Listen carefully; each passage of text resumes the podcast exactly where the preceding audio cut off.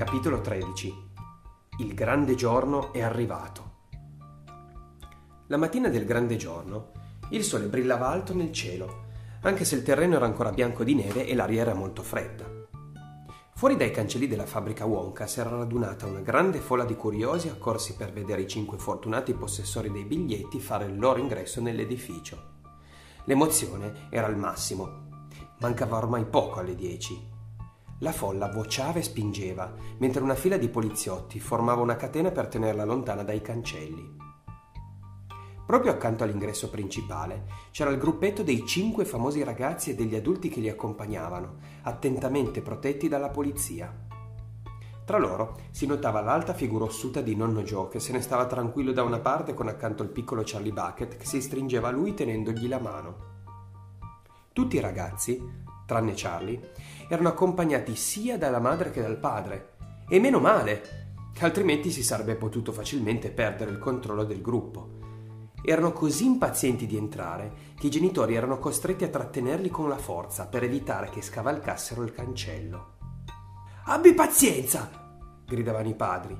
Cerca di star fermo, non è ora, non sono ancora le dieci.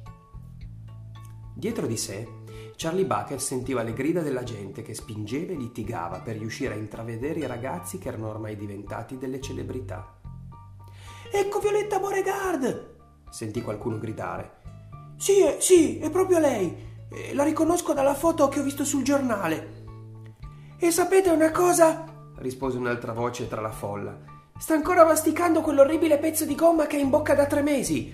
Guardate che mascelle e come vanno su e giù. Chi è quel ragazzone grasso? È Augustus Gloop. È proprio lui. Guardate quanto è grosso. Roba da non crederci. Chi è quello con la maschera del cavaliere solitario dipinta sulla giacca a vento? È Mike TV, il teledipendente. Deve essere un po' suonato. Guardate quante pistole giocattolo addosso. Quella che mi piacerebbe vedere è Veruca Salt, gridò un'altra voce tra la folla.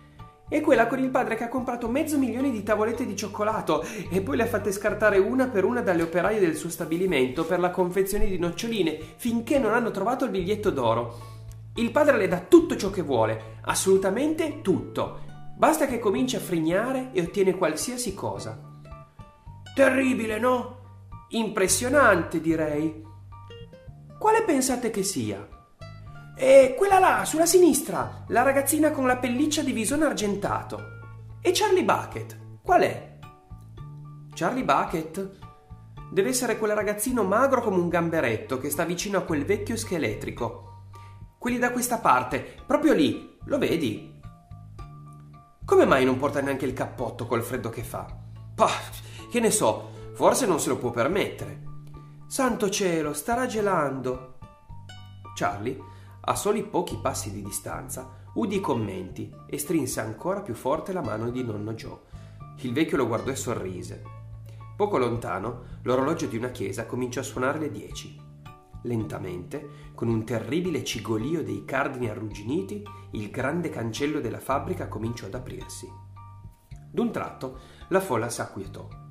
I ragazzi smisero di saltellare. Tutti gli occhi erano puntati sull'ingresso.